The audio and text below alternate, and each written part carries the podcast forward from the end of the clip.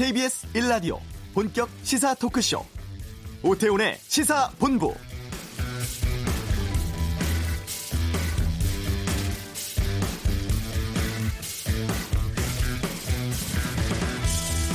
(2주) 전 발생한 강원도 산불에 대해서 중앙재난피해합동조사단이 피해 지역 조사를 마무리했습니다. 이제 파손된 시설 철거하거나 새로 집을 지을 수 있게 됐는데요. 이재민들은 파손 정도에 따라서 최대 1,300만 원 지원받을 수 있고 주택 복구 희망자는 최대 6천만 원까지 빌릴 수 있습니다. 하지만 산불 피해 주민들 당장 생계비조차 부족해서 어려움 겪고 있는 실정이죠. 특별 재난 지역 선포가 됐다곤 하지만 긴급 복구 지원 기준이 까다롭고 십시일반 모인 국민 성금도 실제 지급까지는 수개월 걸릴 것으로 예상된다고 합니다. 이번 조사 결과 바탕으로 중앙재난안전대책본부의 심의 또 관계부서 협의를 거쳐야 구체적인 지원 규모 등이 결정된다고 하는데 이재민들은 하루하루가 급한 상황입니다. 오태훈의 시사본부 잠시 후 이슈에서 최문순 강원도지사 연결해 산불 복구 또 지원 상황 살펴보겠습니다. 2부 전국 현안 두고 펼치는 전직 의원들의 빅매치 각설하고 김경수 경남도지사의 보석 허가 또 세월호 오주기 정치인들의 막말 등에 대한 여야의 날카롭고 다양한 의견 듣겠습니다. KBS 라디오 오태훈의 시사본부 지금 시작합니다.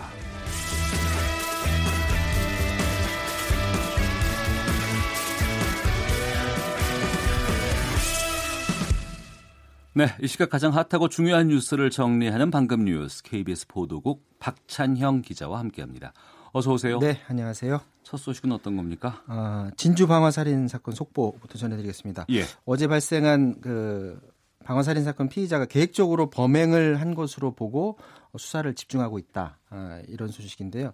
어제 뉴스 보신들 어, 분들은 아시겠지만 그 피의자가 흉기 두 자루를 들고 마구잡이로 휘둘러서 어, 사상자가 많았는데 어, 경찰 조사 결과 이 흉기를 범행 2, 3개월 전에 미리 구입했다라는 점을 밝혀냈고요. 예. 사건 당일에 원한을 갚겠다면서 휘발유를 구입한 점, 요 점에 주목하고 있습니다. 아파트 1층 CCTV를 분석했는데 피의자가 범행 당일 새벽 0시 50분에 다들 잠잘 시간에 집 밖을 나갑니다. 그리고 네. 흰색 통을 들고서 이제 주유소에 가서 셀프 주유소에서 휘발유를 담아서 1시간 뒤에 통을 들고 들어오는 그런 모습이 담겼고요.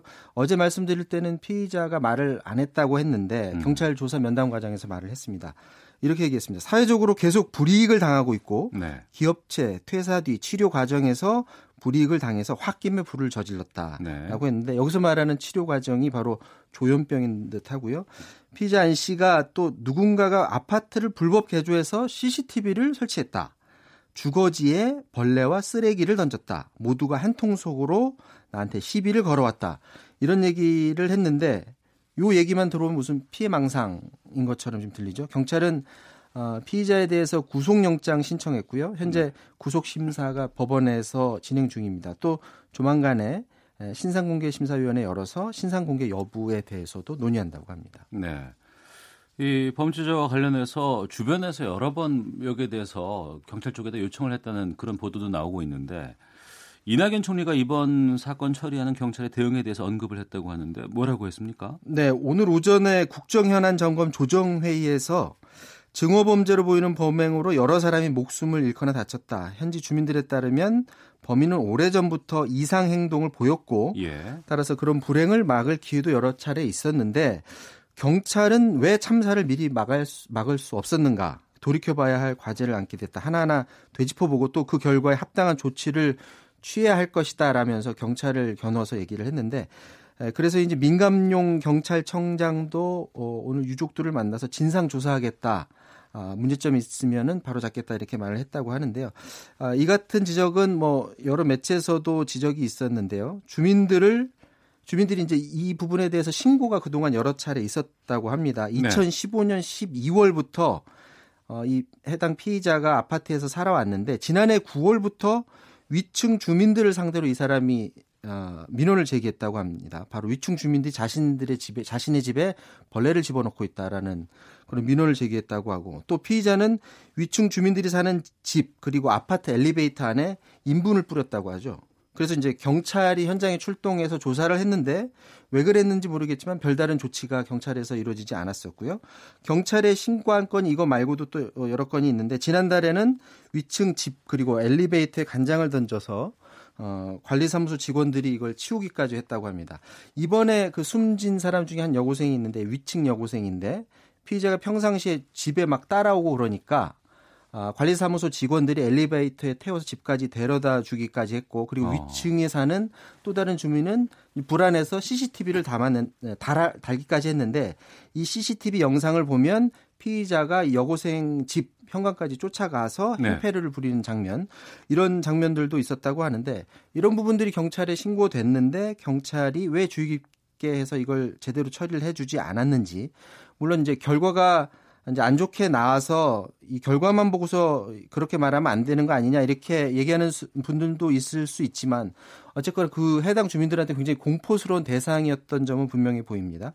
총리 말대로 경찰이 사전에 막을 수 있는 부분은 없었는지 음. 이걸 이제 경, 경찰 개개인의 문제로 돌릴 게 아니라 경찰 시스템을 완전히 손보는 계기로 삼아야 된다 이런 지적이 있습니다. 알겠습니다.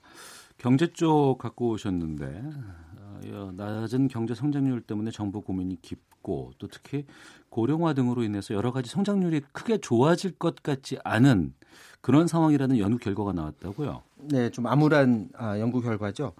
지금 그 IMF 그리고 OECD 이 세계에 있는 기관들이 우리나라 그 경제 성장률 전망치를 올해 2.6%로 지금 내다보고 있거든요. 예. 우리 정부는 2.6에서 2.7% 왔다 갔다 하면서 성장할 것으로 내다보고 있고 한국은행이 오늘 어, 기준금리 연 1.75% 동결하면서 원래는 우리나라 경제가 2.6% 성장할 것으로 봤지만 이것도 소폭 줄여서 2.5%로 하향 조정했습니다. 이유는 내수가 부진하고 수출 중과세가 둔화됐기 때문인데 지난해 호황이었던 반도체 부진으로 올해 이제 상황이 쉽지가 않습니다. 물론 수출 부진에는 중국이나 유럽 같은 그런 나라에서 지금 제조업이 좋지가 않으니까 아무래도 우리나라가 아, 제조업에서 중간재를 많이 수출하다 보니까 덩달아서 우리나라도 수출이 부진할 수밖에 없는데 어쨌든 성장률만 본다면 지금 전망치가 2.6%에서 오르락 내리락 하거든요. 그런데 이제 앞으로 이제 우리 경제가 다시 3% 이상으로 올라갈 수 있느냐 불가능하다라는 전망이 나왔는데 그것도 어, 다름 아닌 국책연구기관 한국개발연구원에서 나온 전망입니다. 문제가 바로 인구 문제 때문인데 앞으로 30년간 생산 가능 인구가 아 15세에서 64세가 생산 가능 인구거든요. 네. 이 생산 가능 인구가 선진국 수준으로 경제 활동에 많이 참여를 하더라도 고령화 때문에 경제 성장 추세가 개선되지는 않을 것이다라는 음. 건데요. 우리나라가 2050년까지 30년 동안 고령화 현상이 심화돼서 생산 가능 인구가 경제 활동에 많이 참여하더라도 고령층이 워낙에 많기 때문에 성장률 하락 추세를 막을 수는 없다. 청년층 여성의 경제 활동 참가율이 현재 G7 평균치에 못 미치는 반면에 65세 이상 고령층은 G7 평균보다 좀 훨씬 어, 높다고 하고요. 2030년까지의 평균 경제 성장률이 2% 지금보다 훨씬 더 떨어집니다. 네. 그리고 이후에도 지속적으로 하락해서 2050년까지 평균 경제 성장률이 무려 1%까지 떨어질 것이다. 아, 이런 전망을 내놨는데 만약 우리가 경제 성장률 하나만 보, 본다면 정말 앞으로 미래가 암울할 수도 있는데 사실 조금 다르게 보는 시각들도 있습니다. 어떤 거죠? 뭐냐면 어, 우리가 이제 고도 경제 성장기를 지나왔기 때문에 앞으로는 음. 이 경제 성장에 대한 과실을 어떻게 나누느냐에 대한 초점을 맞춰야 된다라는 것이죠. 네. 그러니까 일부 계층이 그 성장에 따른 과실을 다 그동안 20여 년간 가져왔는데 더 절대 다수인 국민 대다수에게 그 과실을 나눠줄 수 있는 방향으로 경제 성장만큼이나 음. 경제 정책의 초점을 바꿔야 되는 것 아니냐 네. 이런 어, 주장에 우리가 좀 더 이제 귀를 기울여야 되는 것 아니냐라는 생각도 해봅니다. 성장 위주의 정책에서 분배도 함께 고민해봐야 되는 네. 그런 시점이 아닌가 싶습니다.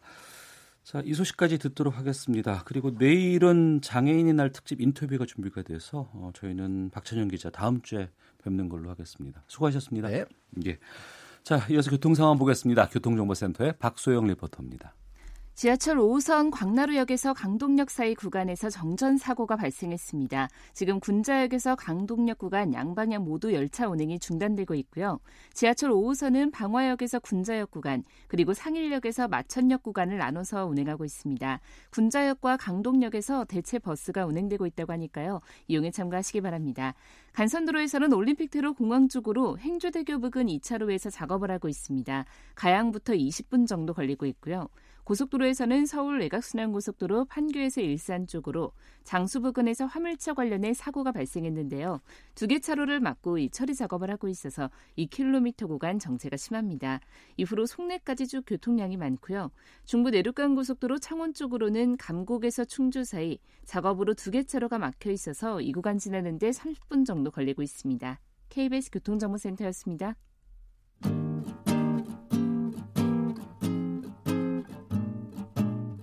KBS 1라디오 오태훈의 시사본부 여러분의 참여로 더욱 풍성해집니다.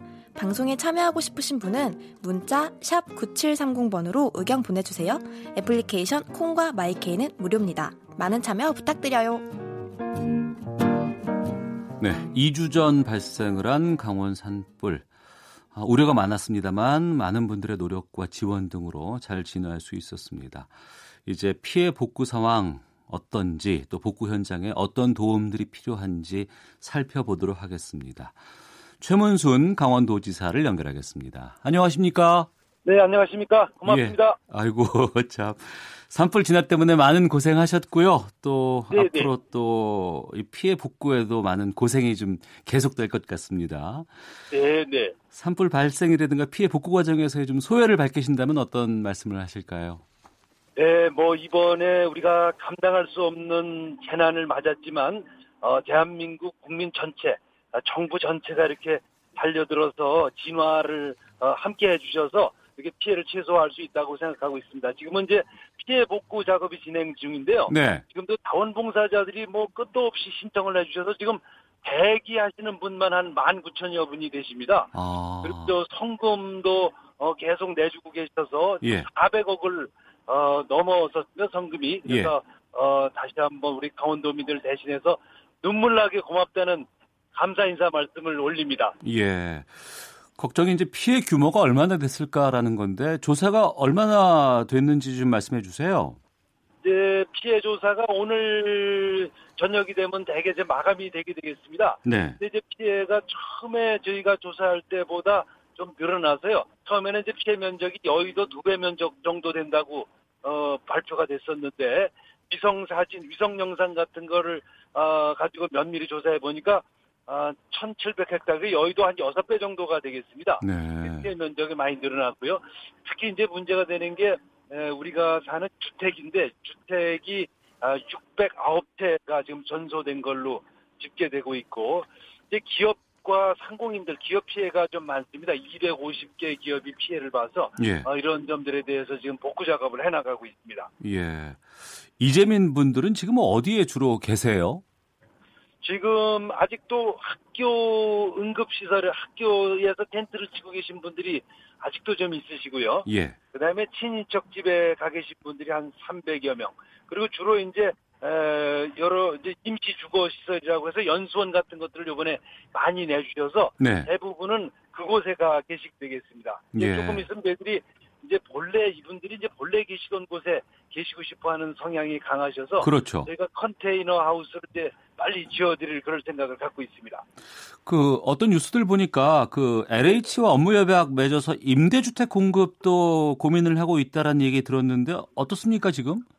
네 그렇습니다. 예를 들어서 이제 불이 탄 집에서 해 들어 사시던 분들이 있습니다. 예. 그분들은 이제 집이 없어지시니까 어디 갈 데가 없으시죠. 어. 그래서 저희가 이제 A씨가 지은 어, 임대 임대 주택에다가 거기 들어가셔서 사실 수 있도록 그래서 2년간은 이제 무료로 사시고요. 네. 그다음에 2년 후부터는 계약에 의해서 거기에 계속 사실 건지 따로 이사하실 건지 그런 걸 그렇게 결정하게 되겠습니다. 네. 뭐 세세한 지원이라든가 여러 가지 대책들 필요하겠습니다만 강원도만으로 네. 해결하기에는 쉽지 않은 부분들도 많이 있을 것 같아요. 네, 네. 중앙 정부에는 어떤 것들을 요구하십니까? 그렇습니다. 이게 지금 이제 두 가지 문제가 있는데요. 이렇게 피해 복구가 이번 일뿐만 아니라 다른 지역에서 난 경우에도 마찬가지인데요. 이제 주택이 우리 피해 이재민들의 가장 큰 관심인데 주택을 지어드리는 비용을 어, 법으로 1,300만 원으로 이렇게 제한해 놨습니다. 네. 그러니까 이제 1,300만 원이면 요새 어, 평당 주택가가 650만 원입니다. 어이고. 그러니까 두 평 정도밖에 못 짓는 이제 그런 건축비가 되겠고요. 또 그것도 이제 그걸 누가 내느냐 하는 그런 나중에 그런 걸 따질 때도 책임 소재가 밝혀질 때까지 시간이 오래 걸리게 되겠습니다. 예를 들어 뭐 이번엔 한전이 책임인지 국가가 책임인지 개인 책임인지 아니면 뭐 자연 발생으로 생긴 건 이런 것들을 따지려면 재판에 가야 되지 않겠습니까? 예. 뭐 그렇게 되면 또 뭐 한 1년, 2년은 뭐 그냥 쉽게 가고 그래서 이 규모와 속도의 문제가 굉장히 좀 복잡합니다. 어. 그래서 저희가 이번에는 좀 시스템을 좀 바꾸자고 건의를 하고 있는데요. 네. 예를 들어서 도에서 먼저 지어드리고 어, 예를 들어 우리가 소송을 해야 된다면 소송을 저희가 대행해서 나중에 돌려받든지 네. 돌려받지 못하든지 이런 식으로 해야만 빠른 속도로 피해 복구를 해드릴 수 있다는 생각입니다. 네. 예. 처리 절차가 좀 복잡하고 그런 부분들은 네네. 뭐 충분히 이해를 하겠습니다만 좀 이재민들에게 실질적인 도움 같은 것들은 좀 빨리빨리 처리가 됐으면 좋겠다는 생각이 들고요. 그렇습니다. 그렇습니다. 네. 예. 그리고 그 강원도로 앞서서도 뭐 자원봉사라든가 많은 구호 물품들 답지하고 있다고 들었습니다만 네네. 정작 일부 피해 주민들 같은 경우에는 구호 물품을 아직도 받지 못하는 경우가 있다고 하는데 그건 왜 그런 건가요? 아, 그런 경우가 좀 있습니다. 이제 지금은 많이 정부, 정비가 됐는데요. 처음에 이제, 어, 이재민들께서, 어, 대피소로 가셨다가, 예를 들어 학교 같은 데서는 학교 강당에서 텐트를 치고 사시다가, 이제 며칠 후에 옮겨가시게 됩니다. 연수원이나 수련원 같은 데로. 그러다 보니까 이제 토제 파악이 잘 안 돼서 잘못 전달이 되고 못 받는 분이 계셨고요. 어, 지금은 좀 많이 안정이 돼서 어, 요 그런 착오가 없도록 하겠습니다. 그 다음에 또 한 가지가 이 물품을 기부하시는 분들이, 예. 어, 나는 속초에다 기부하겠다. 아, 이렇게 지정을 하시는 분들이 있습니다. 아, 예. 고성에 어디 어느 분에게 하겠다. 이렇게 어, 지정해서 기부를 하다 보니까 예를 들어 속초가 고성보다 인구가 훨씬 많지 않습니까? 그렇죠. 예. 그러다 보니까 이제 거기 기부금품이 몰리게 되고 이런 점이 있어서 아. 그런 것들도 저희가 어, 좀 잘, 어, 분배를 하도록 하겠고, 지금까지 뭐, 워낙 근데 30만 점 정도의 구호 물품이 이 납치했습니다. 네. 물품 같은 게 이렇게 워낙 많이 와주셨기 때문에 음. 좀 비교적 그렇게 부족하지는 않은 상태여서 그 점에 대해서도 다시 감사드리고 그럼에도 불구하고 이게 도달이 안 되거나 잘못 도달되거나 하는 걸 잘 이렇게 시정하도록 하겠습니다. 예. 자, 강원도 산불 피해 복구 현황 관련해서 최문순 강원도지사와 함께 말씀 나누고 있는데요. 참 고민이 많았습니다. 저희도 이제 이 산불 관련해서 방송을 하면서 네네. 네. 임박해서 그 때가 바로 또 주말이 이어졌잖아요. 그렇습니다. 네. 그래서 네, 네. 관광을 네. 가실 분들 또 봄 나들이를 가시는 분들 가시도록 해야 될지 아니면 네, 지금 네, 그러셨죠. 네. 예 피해 때문에 다들 뭐 복구 때문에 힘들어 하시는데 가시지 말라고 요청을 드려야 될지 어떨까 궁금했는데 네. 도지사께서 보시기에는 이번에 보니까 또 가장 큰 자원봉사는 강원도 관광입니다. 고 이스트 이런 캠페인을 언급하셨더라고요. 네, 네 그렇습니다. 내일 제가 아, 내일 이제 서울역 앞에 가서 네. 캠페인도 하고 이제 광고도 하고 그러는데요. 아, 그러니까 이제 재난이 나니까 거기 가시 놀러 가시기가 좀 미안해 하시는 거죠. 네, 네. 그 마음을 아주 전부 충분히 이해하고 또 이렇게 에, 배려해 주시는 것에 대해서 감사드립니다. 다만 이제 에, 그 지역이 시가지 관광지에는 불길이 아, 거의 들어가지를 않았습니다. 예. 그래서 그 가시면 이렇게 너무 부담스러운 이재민들이 바로 옆에 있거나 음. 피해지가 바로 옆에 있는 게 아니어서 그렇게 부담스럽지 않게 이렇게 와주시는 게 저희들한테는 어, 가장 큰 격려가 될 것 같습니다. 그래서 북적북적한 가운데 여러분들의 격려를 받으면서 저희가 어, 복구 활동을 하고 싶으니까 많이 좀 이렇게 KBS 청취자 여러분들께서도 좀 많이 와주시기를 다시 한번 간곡히 부탁해 올리겠습니다. 예. 지난 주말에는 그래도 많은 분들이 가셨다면서요? 네, 그렇습니다. 지금 어, 적게는 40%부터 어. 어 70%까지 복구된 곳도 있습니다. 그렇지만 아직 좀 어, 이렇게 완전히 돌아오진 않은 상태여서요. 예. 어, 저희가 내일부터 캠페인을 다시 시작할 예정이니까 이번 주말에 특히 빨리 좀 예약을 해주시길 부탁해 올리겠습니다. 알겠습니다. 자 그리고 이제 고민이 이제 네, 네. 강원도의 산불 특히 양양 고성 이 지역의 산불이 반복된다는 점인데요. 그렇습니다. 네. 이거 어떻게 좀 도 차원에서 아니면 국가적인 차원에서 좀 예방 대책이 필요하지 않을까 싶기도 하거든요. 네, 네. 그렇습니다. 요번에 이제 어 양간 지풍이란 말이 이게 널리 알려졌습니다. 예. 이게 이제 원래 어 수천 년 된 바람인데요. 조선 왕조 실록에도 나오는 바람 이름입니다. 이제 그 양양과 간성 사이에 매년 요때 되는 부는 바람인데 이게 그 바람이 뭐냐면 서울에서 이렇게 쭉 어, 동쪽으로 가다가 태백산맥을 넘어서 빠르게 속도가 가속도가 붙으면서 빠르게 동해안으로 내리꽂히는 그런 바람이 되겠습니다. 이게 이제 어, 시속 초속이 한 35m 되는데 이게 태풍의 한 두 배 정도 속도. 시속으로 치면 어, 시속 100km 정도여서요. 예. 자동차 가는 속도하고 비슷합니다. 불길이 뭐 자동차 달리는 속도만큼 퍼지는 건데. 예. 어, 그래서 저희들이 이번에 어, 큰 이제 반성을 해서 인구 밀집 지역과 이렇게 산맥이 붙어 있는 지역에 차단막을 좀 설치하는 것, 그다음에 방풍망을 설치하는 방풍림을 설치하는 것 이런 것들을 예. 이제 요 재고가 응급 복구가 끝나면 어. 어, 긴밀하게 모여서 깊이 있게 검토해서 설치하도록 그런 여러 가지 대응 방안을 마련하도록 하겠습니다. 예, 바로 그 부분인데요. 산불로 네네. 인해서 나무가 많이 탔기 때문에 네네. 특히 산간 지방에 여름에 그 집중호우 발생하면 산사태 우려도 되거든요.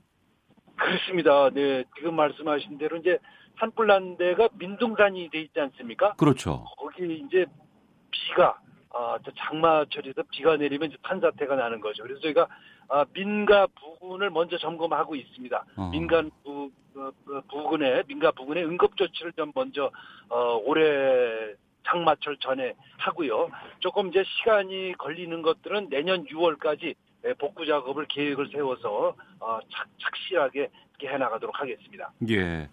이게 산림 쪽의 입장이라서 산림청하고도 좀 여쭤봐야 되겠습니다만 한번 네, 여, 네. 그 저희가 관련돼서 방송을 하면서 특히 이제 네, 강원도 네네. 특히 이쪽에 침엽수라든가 아니면은 소나무가 많이 있는데 이게 이제 산불에 이제 취약하다. 그렇습니다. 이런 얘기 네네. 있는데 수종 다양화해서 좀 산림을 조성해야 한다는 의견은 어떻게 보시는지요? 네, 그것도 맞는 말씀인데요. 우리 강원도의 산림의 한 30%가 어, 넘습니다. 30%가 넘는 어, 나무 종류가 한 소나무인데요. 이게 아주 불에 취약하고 불에 이제 오래 오래 탑니다. 그러다 보니까 이제 산불이 반복되는 건데 저희들이 어 그렇다고 해서 그 소나무를 다 비고 활엽수를 심을 수도 없어서 예, 예. 어 활엽수 중에 이제 은행나무나 참나무 이런 건 불에 잘 안 탑니다. 예. 그런 것들을 어 이렇게 에, 교차로 그러니까 콩팥 콩팥 이렇게 심는 방식으로 어, 아까 말씀드린 대로 도시 주변, 인구 밀집 주변에 음. 심는 것을 지금 어, 잘 검토하도록 하겠습니다. 알겠습니다. 많은 분들께서 문자 보내주고 계시는데 지현주님께서 최문순 지사님 고생 네. 많으시네요. 늘 열정적인 모습 보기 좋습니다. 앞으로도 좋은 모습 부탁드립니다. 네, 박태준님, 예, 양간지풍이라는 네. 말은 이번에 처음 들었습니다. 앞으로 봄철 네. 산불 예방 대책 필요합니다. 반재우님, 기부금 받은 거 당장 받지 못하면 무슨 소용입니까? 얼른 피해 입은 분들에게 지급돼야 합니다라고 하셨는데 그 네, 지금 네. 많은 성금 답지하고 있는데 이것들은 어떻게 그 피해 이재민들에게 지급이 되나요? 네, 지금 이제 지금 마지막에 말씀하신 분 그분이 아주 타당한 말씀을 하셨는데요. 예. 이제 기부금품이 모이면 어, 성금이 모이면 그게 다 마감될 때까지 두었다가 어. 그 다음에 이제 또 여러 가지 의결 절차를 걸쳐서 어 하게 되니까 뭐 어, 지금 당장 그 맨몸으로 나오신 분들한테 이제 필요한 데게 도달이 안 되고 있는 겁니다. 예. 그래서 그것도 이번에 제도 개선이 굉장히 필요한 사안으로 대두가 돼서 음. 이번에 저희가 단단하게 제도 개선 요청을 할 거고 그게 지금 잘 안 되고 있기 때문에 우선 도에서 먼저 어, 지급할 수 있는 규정에 따라서 지급할 수 있는 돈들이 있습니다. 그런 것들을 좀 먼저 지급하고 있다는 보고 말씀을 올립니다. 네. 자원봉사 앞서서 19,000명 대기 중이라고 하는데 더 오시라고 굳이 얘기 안, 하, 안 해도 되는 상황인가요? 네, 지금은 이제 대기 중인 분들이 많으셔서 예. 어 지금은 이제 더 안아주시는 것도 괜찮으실 텐데 이 점에 대해서도 어, 너무나 감사드리고 예. 어, 이렇게 어, 정말 우리 국민들께서 이렇게 재난에 대해서 열정적으로 어, 어려운 분들을 도와주시려는 분들이 많은 줄 이번에 저희도 처음 알게 됐습니다. 음. 다시 한번 감사드립니다. 알겠습니다. 지금 한참 활동 중이시라서 제가 이 말씀을 좀 여쭙는 게 어떨까 모르겠습니다만 삼선 네. 지금 강원도지사신 거 아니에요?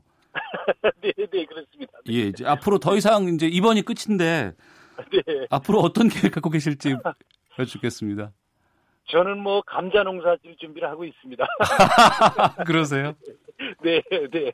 아, 예, 무슨 말씀인지 그 말로 가름토록 하겠습니다. 네, 네, 네. 자, 강원도 산불 피해 복구 현황 관련해서 강원도지사이신 최문순 지사와 함께 말씀 나눴습니다. 오늘 말씀 고맙습니다. 네, 고맙습니다. 감사드립니다. 헤드라인 뉴스입니다. 서울 지하철 5호선 천호역의 정전으로 지하철 운행이 중단되면서 시민들이 대피하는 소동을 빚었습니다. 서울교통공사는 오늘 오전 11시쯤 광나루역에서 강동역 사이 열차 선로에 전기 공급이 끊어지면서 양방향 열차 운행이 중단됐다고 밝혔습니다. 강동에서 군자를 제외한 나머지 구간에서는 제한적으로 열차가 분할 운행되고 있습니다. 유튜버 양희열 씨의 신체 사진을 유출하고 강제로 추행한 혐의로 재판에 넘겨진 40대 남성에게 2심에서도 실형이 선고됐습니다. 현직 경찰 2명이 클럽 아레나의 실소유주로 지목된 강모 씨 소유의 유흥업소에서 발생한 미성년자 출입 사건 무마를 명목으로 돈을 받은 것으로 파악돼 경찰 수사를 받고 있습니다. 발열과 함께 입안과 손, 발 등에 수포성 발진이 생기는 수족구병 환자가 크게 늘고 있습니다. 식품의약품 안전처는 비타민 B군에 속하는 나이아신 1일 상한 섭취량을 최대 5배 정도 초과한 세계사 6개 제품에 대해 판매 중단과 회수 조치를 했다고 밝혔습니다. 지금까지 헤드라인 뉴스 정한나였습니다.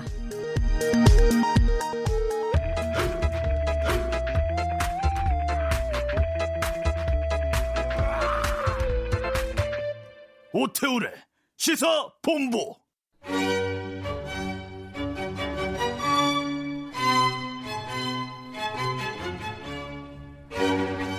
네, 시사로 묻고 음악으로 답하는 목요 시음회 음악 평론가 김경진 씨 만나보겠습니다. 나와 계시죠? 네, 안녕하세요. 예. 지난주였나요? 인류 역사 최초로 블랙홀 관측에 성공을 한 사진이 나왔습니다. 네. 그래서 오늘 시사본부가 정한 주제는 블랙홀인데 이 사진 보셨어요? 네, 봤습니다. 굉장히 어, 흥미롭게 봤어요. 예. 어떤 느낌 들으셨습니까? 어, 블랙홀이라는 게 그동안 이 늘 어떤 영, 공상과학 영화의 소재가 되고 또 우주 하면은 어떤 신비로움 이런 이미지를 담고 있는 그것이 바로 블랙홀이었잖아요. 근데 예. 그게 어 실제로 이제 그 모습을 관측 을 했다는 사실이 굉장히 좀 뭔가 흥분을 전해주더라고요. 예. 우리가 어릴 때 과학 잡지라든가 아니면 공상 과학 만화 같은 거 보면은 블랙홀이 무언가는 있는 것 같은데 아무것도 또 없다 그래서 관심도 많이 갖고 또 여기 통해서 여기저기 그냥 시공을 초월한 공간으로 이동한다 뭐 이런 얘기들 참 많이 있었는데 많이 네. 접하셨죠 그런 얘기들. 그렇죠. 그러니까 영화 특히 우리나라에서도 아마 그때 그 천만 관객 동원했던 영화로 기억되는데 Interstellar라는 이 영화에서도 블랙홀이 이제 주요 그 모티브로 등장을 하잖아요. 그리고 예. 예전에 그 스탠리 큐브릭 감독의 2001년 음. 우주 오디세이 여기서도 이제 블랙홀을 통과하는 이런 장면이 묘사가 되고 그래서 어 뭔가 굉장히 이제 어떤 신비로움으로 포장된 그런 그 어, 우주의 신비 네. 이런 걸 상징하는 그 게 블랙홀이었던 것 같은데 음. 그 실제로 이 천체 망원경을 통해서 전파 망원경을 통해서 관측됐다는 어 사실이 굉장히 흥미롭게 어 받아들여졌습니다. 네. 이런 미지의 세계라든가 아니면 우리가 신비롭다고 생각하는 것에 대해서 뮤지션들이 많은 관심도 갖고 있지 않았을까 싶은데 블랙홀과 네. 관련된 선곡 어떤 곡을 소개해 주시겠습니까? 네, 먼저 어, 준비한 곡은 영국의 3인조 락 밴드죠. 뮤즈라는 그룹입니다. 어, 내한 공연도 한 적이 있었고 예. 굉장히 국내에서도 많은 팬을 보유하고 있는 팀인데 굉장히 좀 스케일이 크고 아주 그 뭐 클래식부터 좀 실험적인 사운드까지 다채로운 음악을 들려준 팀인데 2006년에 그 앨범 제목이 Black Holes and Revelations라는 어, 이런 앨범을 발표한 적이 있어요. 상업적으로도 큰 성공을 거뒀죠. 예. 이 앨범에 수록된 어, Starlight이라는 곡인데요. 네. 이 뮤즈의 곡을 쓰고 노래하는 매튜 벨라미라는 인물이 어, 우주 또 외계인 또 심지어는 좀 음모론 뭐 이런 쪽에 굉장히 관심을 많이 가지고 있는 어. 사람이라고 해요. 예. 그래서 이 앨범도 어, 이 블랙홀이라는 건 그 영원한 미지의 영역 이다. 여기서부터 음. 이제 비롯된 상상을 담아낸 어, 그런 작품이라고 볼 수 있습니다. Starlight라는 곡은 그 intro만 들어도 아, 이 음악하고 알아채는 분들도 꽤 많을 거라고 생각합니다. 네. 그러면 그 뮤즈의 Starlight 듣고 계속해서 말씀 이어갈게요. 잠깐 좀 틀어주시죠. 예.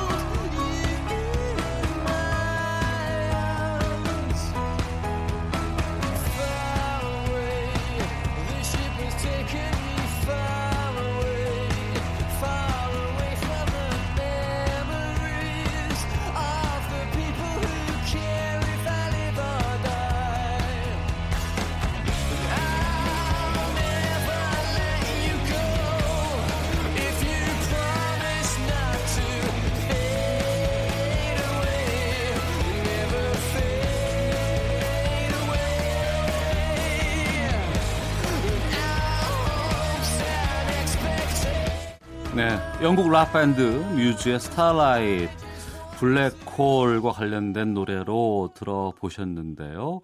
김경진 음악평론가와 목요시음의 블랙홀에 대해서 지금 말씀을 나누고 있습니다. 이 블랙홀이 아인슈타인이 처음 제기한 개념이라고 하네요. 네, 저도 어렸을 때, 이, 그 많은 친구들이 아인슈타인이라는 인물을 굉장히 좋아했잖아요. 존경하고. 예. 어. 근데 그가 그 내세운 그 상대성 이론이라는 어 어렵지만 뭔가 또 굉장히 흥미로운 영역이기도 하고 그 중에서도 이제 블랙홀이라는 개념에 굉장히 많은 관심을 가졌었죠. 그러니까 워낙 어 중력이 세서 어 빛과 또 시간 공간까지도 이렇게 빨아들이는 음. 어 그런 이야기는 정말 어, 많은 상상을 하게 만들었던 것 같습니다. 근데 네. 정작 그 본인은 그 블랙홀의 존재를 믿지는 않았다고 어 하더라고요. 아인슈타인이요? 어, 네네. 어. 어, 그, 그니까 상대성 이론의 그 논리적으로 그 했을, 봤을 때 존재는 해야 되는 게 블랙홀인데. 네. 그러니까 본인이 그 존재는 믿지 않았다고 그런 재밌는 일화도 있습니다. 예. 우리가 어릴 때 보면은 잘 모르는 것, 경험할 수 없는 것에 대한 동경들이 참 많아서 공룡 그리고 이제 또 우주 이런 것에 대해서 네. 많이 공부하고 배우고 저 어렸을 때 수성의 무슨 자전과 공전 주기 이런 거 외우고 다녔던 그런 기억도 나고 해요 네. 보니까 참 그만큼 이제 우리가 사는 세계와는 다른 곳에 대한 동경들이 참 많이 있고 이것 때문에 그 뮤지션들도 많은 관심을 갖고 있지 않나 싶은데 그렇죠. 어, 또 다른 곡은 어떤 곡을 소개해 주실까요? 네, 이번에는 엘튼 존의 노래입니다. 음, 아마 다음 달이나 그러니까 여름 전에 그 영화가 개봉할 것 같은데 작년에 그 퀸의 이야기를 다룬 보헤미안 랩소디가 엄청난 그 관심을 불러일으켰었잖아요. 근데 예. 올해는 엘튼 존의 일대기를 다룬 라켓맨이라는 영화가 지금 개봉을 앞두고 있는데 아 영화가 나와요 이제? 네, 예. 어. 어, 이 Rocket Man 이 영화 제목은 엘튼 존의 노래 제목에서 따온 거예요. 근데 어 1972년에 발표됐던 당시에 굉장한 그 성공을 거뒀던 곡이었죠. 어, Rocket Man이라는 곡은 그 우주 비행사의 이야기입니다. 그래서 그 레이 브래드버리라는 굉장히 유명한 그 SF 소설가가 있는데 이 사람의 이제 그 단편 소설에서 영감을 얻어서 쓰게 된 곡이라고 합니다. 굉장히 엘튼 존 특유의 아주 그 아름다운 또 귀에 꽂히는 그런 멜로디 또 탁월한 그 가사를 담고 있는데요. 가족을 떠나서 이제 우주로 향하는 그런 우주 비행사의 이야기, 그 외로움과 어떤 고독감을 표출한 그런 곡이라고 할 수 있습니다. 어, 사실 이 곡이 그 데이비드 보위의 어, 스페이스 오디티라는 69년 작품이 있어요. 근데 이거를 좀 그 카피를 한 게 아니냐, 뭐 어. 이런 의혹과 비난도 살짝 받기는 했었는데 네. 분위기가 좀 어떻게 보면 비슷하기도 합니다. 내용도 그렇고 고립 고립된 우주 비행사 이야기라는 측면에서. 어. 근데 어 엘튼 존의 지금까지도 엘튼 존의 대표 곡으로 어 남아 있고 어, 여전히 사랑을 받고 있는. 그래서 그 영화 제목도 라켓맨 이고 이전에 엘튼 존이 자기의 그 레코드 레이블을 만든 적이 있어요. 예. 그 회사 이름이 라켓입니다. 음. 그러니까 그 정도 이제 엘튼 존에게 있어서도 중요한 곡이라고 할 수 있죠. 알겠습니다. 목요 시음의 오늘의 주제는 블랙홀이었고요. 김경진 평론가가 꼽은 엘튼 존의 로켓맨 들으면서 인사 나누도록 하겠습니다. 고맙습니다. 네, 고맙습니다. 예, 로켓맨 들으시고 2부 저는 각설하고로 돌아오겠습니다.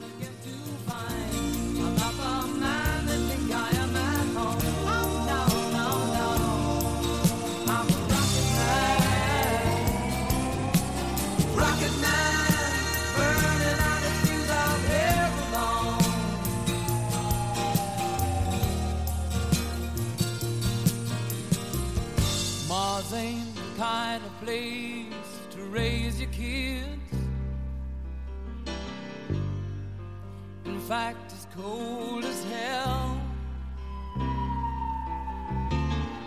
And there's no one there to raise them. 야, 아 왜? 점심시간에 뭐하냐? 자야지. 야, 그러지 말고 이거 한번 들어봐. 아, 뭔데? 지금 당장 라디오를 켜봐. 나른한 오후 깨울 시사 토크쇼.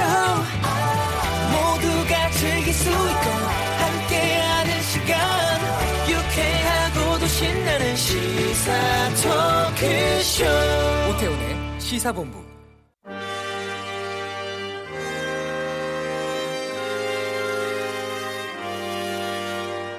동남도민들께 그동안 도정 공백을 초래한 데 대해서 송구하고 죄송하다는 말씀을 다시 한번 드립니다. 어쨌든 어, 박성호 행정부지사를 중심으로 우리 경남도청 직원들과 도민들께서 그 빈자리를 잘 메꿔주신 데 대해서 감사드리고요. 다시 시작하는 기분으로 어, 경남도정을 하나하나 챙겨나가겠다는 말씀을 드립니다. 네. 어, 드루킹 일당과 공모로 댓글 조작 을 벌인 혐의로 1심에서 실형을 선고받았고 법적 구속, 법정 구속된 지 77일 만인 어제 김경수 경남도지사가 보석으로 도정에 복귀를 했습니다. 김경수 지사 오늘 아침 발언 듣고 오셨는데요. 자, 오태훈의 시사본부 2부 어, 촌철살인의 명쾌한 한마디부터 속 터지는 막말까지 한 주간의 말말말로 정치권 이슈를 정리하고 청취자 여러분들의 문자를 끌어모으는 각설하고 시간입니다. 더불어민주당의 최민희 전 의원, 자유한국당의 김영남 전 의원 두 분 나오셨습니다. 어서 오십시오. 네, 안녕하세요. 예. 청취자 여러분, 의견 문자로 보내주시면 되겠습니다. 샵 9730 생방송 도중에 보내주시면 반영토록 하겠습니다. 짧은 문자 50원, 긴 문자 100원의 정보 이용료, 어플리케이션 콩은 무료입니다. 보석 하루 만인 오늘 도정 업무에 복귀한 김경수 지사. 먼저 어떻게 들으셨는지 김영남 의원께서 말씀해 주시죠. 포문을 여서야.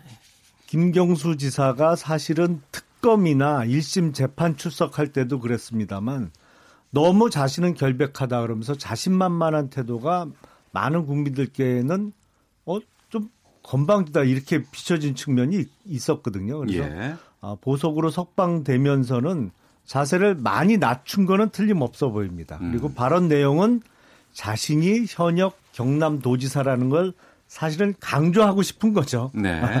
그러면서 두 가지 목적을 다 아, 담은 것입니다. 그러니까 보다 그 전보다는 겸손하게 그렇지만 내가 현역 도지사로서 앞으로는 일을 열심히 하겠다는 취지를 담아서 어. 메시지를 던진 것으로 보입니다. 예, 최민희 의원님. 억울하니까 김경수 도지사 되게 억울할 것 같아요. 그리고 김경수 도지사가 어, 문재인 대통령과 가깝다는 이유로 박해받고 있다고 생각하는 국민도 많으십니다. 음. 네. 그리고 저는 김경수 지사는 스타일이 한 번도 이렇게 뭐, 그, 뭐랄까, 뻣뻣하다 이런 느낌을 받아본 적이 없어서 사람 자체가 순하고 착한 이미지라. 네. 예. 근데 뭐 좀, 이렇게 뭐랄까, 바르죠, 몸이. 그래서 그렇게 느끼셨나 싶고요. 음. 그리고 지금 보석을 허가한 이유도 경남 도정과 뭐 증거 인멸 우려가 없고 도주 우려가 없어서 그런 거니까 네. 경남 도정을 좀 챙기겠다. 이거 뭐 너무 당연한 되게 상식적인 대응을 한 것 같습니다. 예. 보석 허가를 두고서 민주당은 법원의 현명한 판단 이런 반응이었고 보수 야당 쪽에서는 살아있는 권력의 비호다 이렇게 비판을 보내고 있습니다. 특히 어, 드루킹 일당이 대부분 구속된 상황에서 김 지사만 풀어주는 건 적절하지 않다 이런 지적이 보수 쪽에서 나오고 있는데 김영남 의원께서 말씀해 주시죠. 단적으로 김경수 지사는 이제 두 달 반 만에 어, 보석으로 석방돼서 도지사로 복귀를 하게 됐고 김경수 지사를 1심에서 법정 구속했던 성창호 부장판사는 지금 재판권을 박탈당하고 기소가 돼서 피고인으로 재판을 받아야 되는 상황입니다. 그러니까 네. 단적으로 이게 어, 보여주는 거죠. 지금 아, 글쎄요 판사들이 개인적으로는 상당히 유약한 분들이 많거든요. 여기서 뭐 해달라는 대로 안 해주고 어떤 험한 꼴을 보려고 지금 제대로 하겠어요. 음, 단적으로 보여준다고 말씀하시는데 최민희 의원님. 아 그러면 MB MB 보석 허가한 건 어떻게 되는 거죠? 저는 이 사법부가 저는 사법부가 양승태 대법원장 체제를 거치면서 국민의 신뢰를 잃어버렸기 때문에 지금 나오는 법원의 판결이 뭐가 나와도 정치적인 것과 관련된 판결에 대해서는 별로 마음이 안 갑니다. 음. 근데 결과로서 김경수 지사가 이제 석방돼서 경남 도중에 복귀하게 됐다. 아, 그건 뭐 긍정적이네. 이 정도지. 아마 모든 국민들께서 사법부 판결을 마음으로 아, 뭐 이렇게 마음이 안 갈 것 같아요. 그냥 음. 이렇게 좀 뜨악한 그런 상태인 것 같습니다. 그리고 이, 이분 담당 판사가 차문호 판사세요. 예. 양승태의 핵심 퀴즈로 알려진 음. 차문호 판사인데 그분이 갑자기 막 과거의 그 인맥과 뭐 뭐가 뭐를 다 뛰어넘어서 권력의 눈치를 볼까요? 네. 네 그건 좀 무리 같긴 합니다. 그러니까 최근에 네. 보석 허가하면 떠오르는 인물이 이제 두 분인데 이제 이명박 전 대통령과 이번에 그 김경수 도지사입니다. 네. 보석 조건이 어떻게 뭐 다른지 뭐 이런 것들 좀 차이가 있나요? 이명박 전 대통령은 항소심 재판이 길어지면서 어차피 구속 만기로 풀어줘야 될 상황에서 보석으로 내준 겁니다. 네. 그러니까 어차피 나올 수 있는 상황인데 오히려 보석 허가 조건을 상당히 까다롭게 어, 붙이면서 그냥 한 달 있다가 나오면 아무 제한 없이 병원도 다니고 사람도 만날 수 있었는데 아 그 지역을 자택으로 제한하고 음. 그리고 병원 갈 때도 법원의 사전 허가를 맡아야 되고 그리고 어 모든 그 가족을 제한 사람들과의 만남을 제한해서 사실은 그냥 보석으로 안 나오고 한 달 있다가 편하게 좀 병원도 다니는 게 나을 뻔한 상황이고 김경수 도지사의 보석 조건을 보면 상당히 너그럽습니다. 그러니까 뭐 까다롭지 않아요. 그러니까 창원으로 제안했는데 창원에는 사는 집도 있고 어 도청도 창원에 있죠. 그래서 출퇴근하는데 아무 제한이 없고 예. 창원을 벗어나서 3일 이상을 외부 지역에 머물 때는 법원의 사전 허가를 받아야 됩니다. 그러니까 서울에 1박 2일로 갔다 오는 거는 아무 제한 없이 갔다 올 수가 있는 상황이고 사건 관계인 만나지 말라. 이건 뭐 너무나도 당연한 거죠. 그거는 뭐 어, 사전에 만나서 뭐 입을 맞춘다든지 증거인멸을 시도할 염려 때문에 보석 허가를 해주면서는 당연히 사건 관계에는 만나지 않는 것은 뭐 기본적인 조건이니까요. 예. 이명박 전 대통령하고 비교를 하면 상당히 어, 까다롭지 않은 보석 허가 조건으로 보입니다. 최민희 의원님. 아이, 두 개를 비교하면 안 되죠.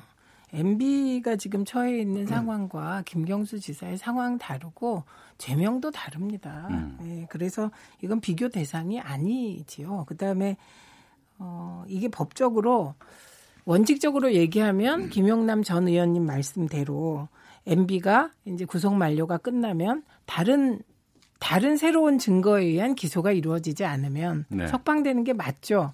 전 사법부에 대한 신뢰가 없다니까요. 음. 예, 그래서 사법부가 MB를 계속 구속 상태로 이렇게 놓아두려면 얼마든지 검찰이 또 방법이 있었을 거라고 생각을 합니다. 그러니까 네. 신뢰가 무너졌고 또 MB의 경우는 전직 대통령이시잖아요. 그리고 이 BBK 문제라든지 여러 가지 문제가 너무 오랫동안 음. 이 최초의 문제 제기자가 박근혜 전 대통령입니다. 2007년 경선 과정에서 얘기한 게 지금 다 기소거리가 된 것이거든요. 예.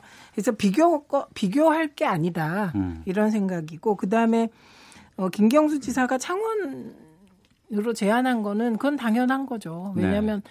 도정 업무를 어느 정도 챙겨라는 의미가 보석 음.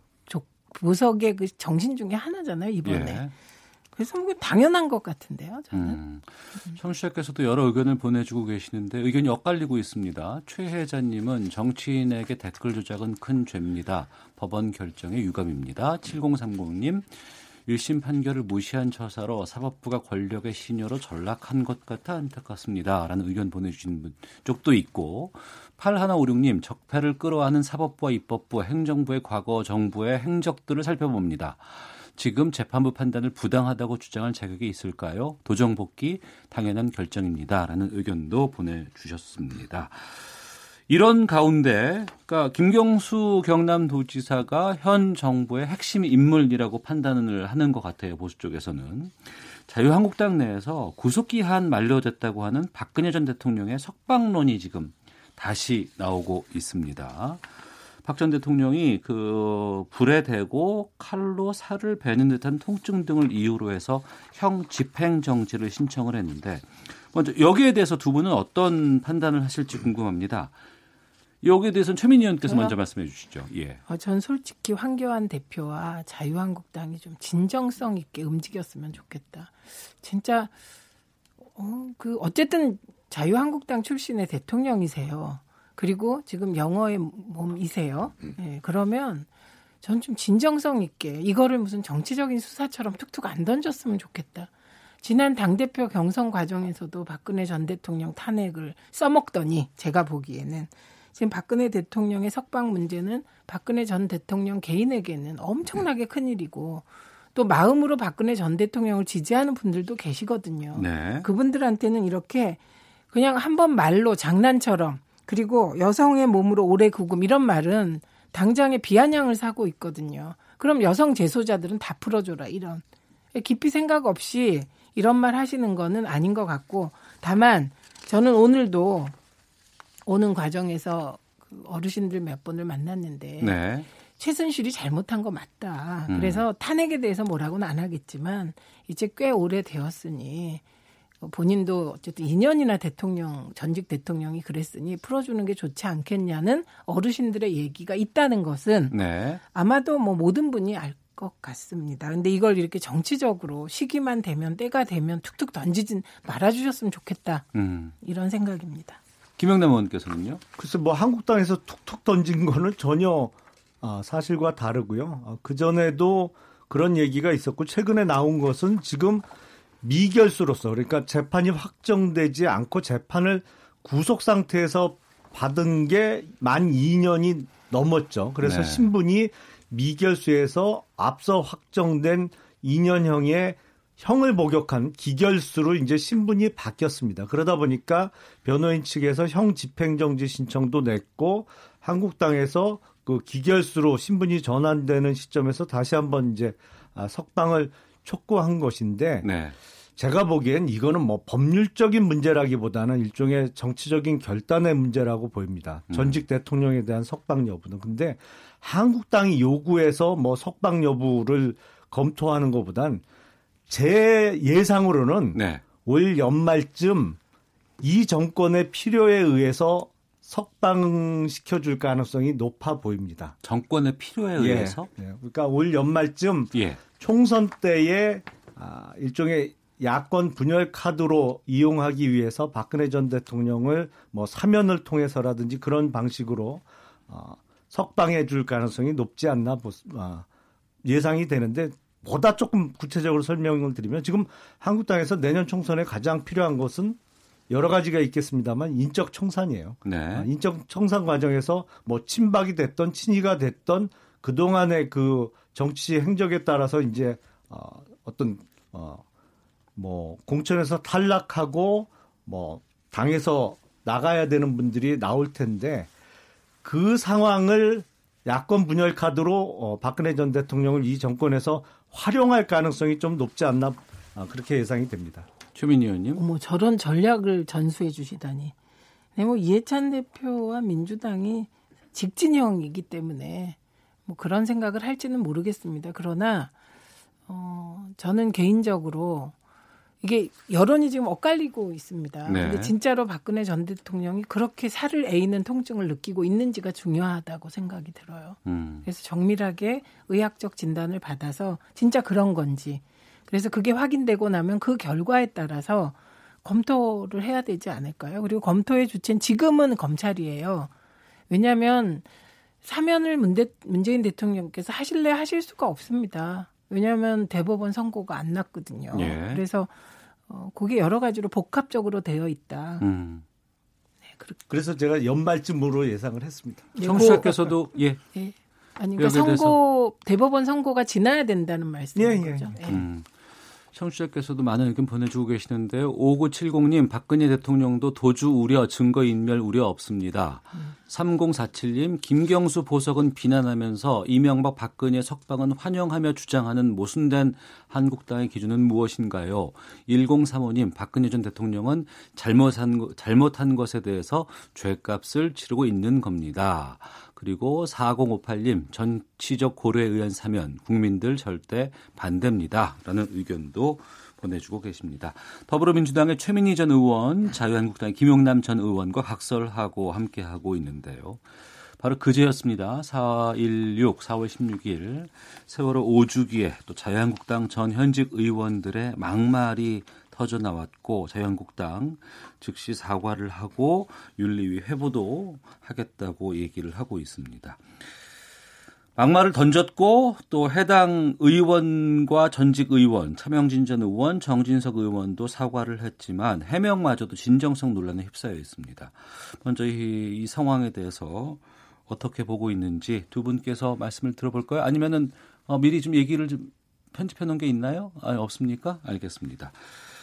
자, 이런 막말에 대해서 김영남 의원께서는 일단 차명진 전 의원의 잘못은 비난의 대상을 잘못 선택했다는 것입니다. 네. 그러니까 아, 우리 사회에 분명히 세월호의 아픔을 지금 만 5년이 넘도록 정치적으로 악용하는 세력이 분명히 있습니다. 그거는 비판받아야 마땅하고 그게 참, 아, 그 세력이 지금, 어, 무시 못할 무시할 정도가 아니고 사실은 뭐 권력의 핵심이기 때문에 더 문제입니다만 이게 차명진 의원이 그 페이스북에 글을 올리면서 유가족을 비판의 대상으로 삼았어요. 예. 근데 어쨌든 세월호 유가족 분들은 자식을 잃은 분들이에요.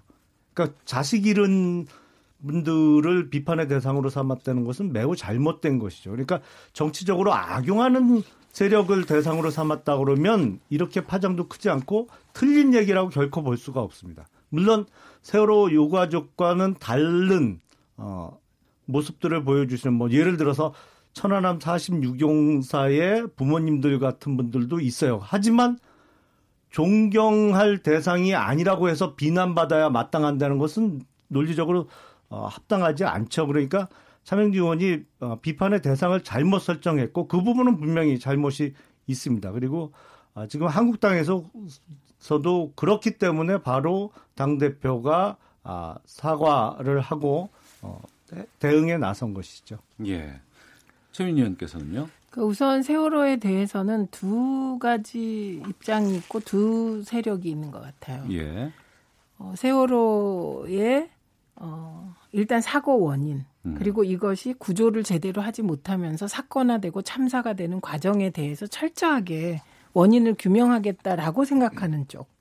이거를 덮으려는 쪽 이렇게 나누어져 있는 것 같습니다. 네. 아마 국민 여론은 전자가 훨씬 높을 거예요. 음. 그리고 두 번째는 세월호 유족들의 요구를 최대한 정치적으로 수렴하려는 쪽과 세월호 유족을 비난하는 쪽이 있는 것 같습니다. 이게 지금 정치적으로 악용하는 건 저는 세월호 유족들을 비난하면서 네. 어, 자신들의 과거의 잘못을 덮으려는 음. 박근혜 전 대통령, 박근혜 정부의 세월호 참사에 대한 책임을 회피하려는 세력이라고 생각합니다. 그리고 네. 그 세력 쪽에서 계속해서 가족 폄훼하고 예, 세월호를 폄훼하는 그런 비난 발언이 나오고 있는 것이라고 봅니다. 그리고 세월호에 대해서만은 그렇게 안 했으면 좋겠다. 음. 왜냐하면 저는 세월호를 생각하면 제일 먼저 영상이 떠오르거든요. 그 영상 속 배가 침몰하는데 대한민국 전체가 아무것도 못하고 지켜본 그 삼박 거의 뭐 몇 날 며칠을 바라봐야 됐는데 못 예. 구했잖아요.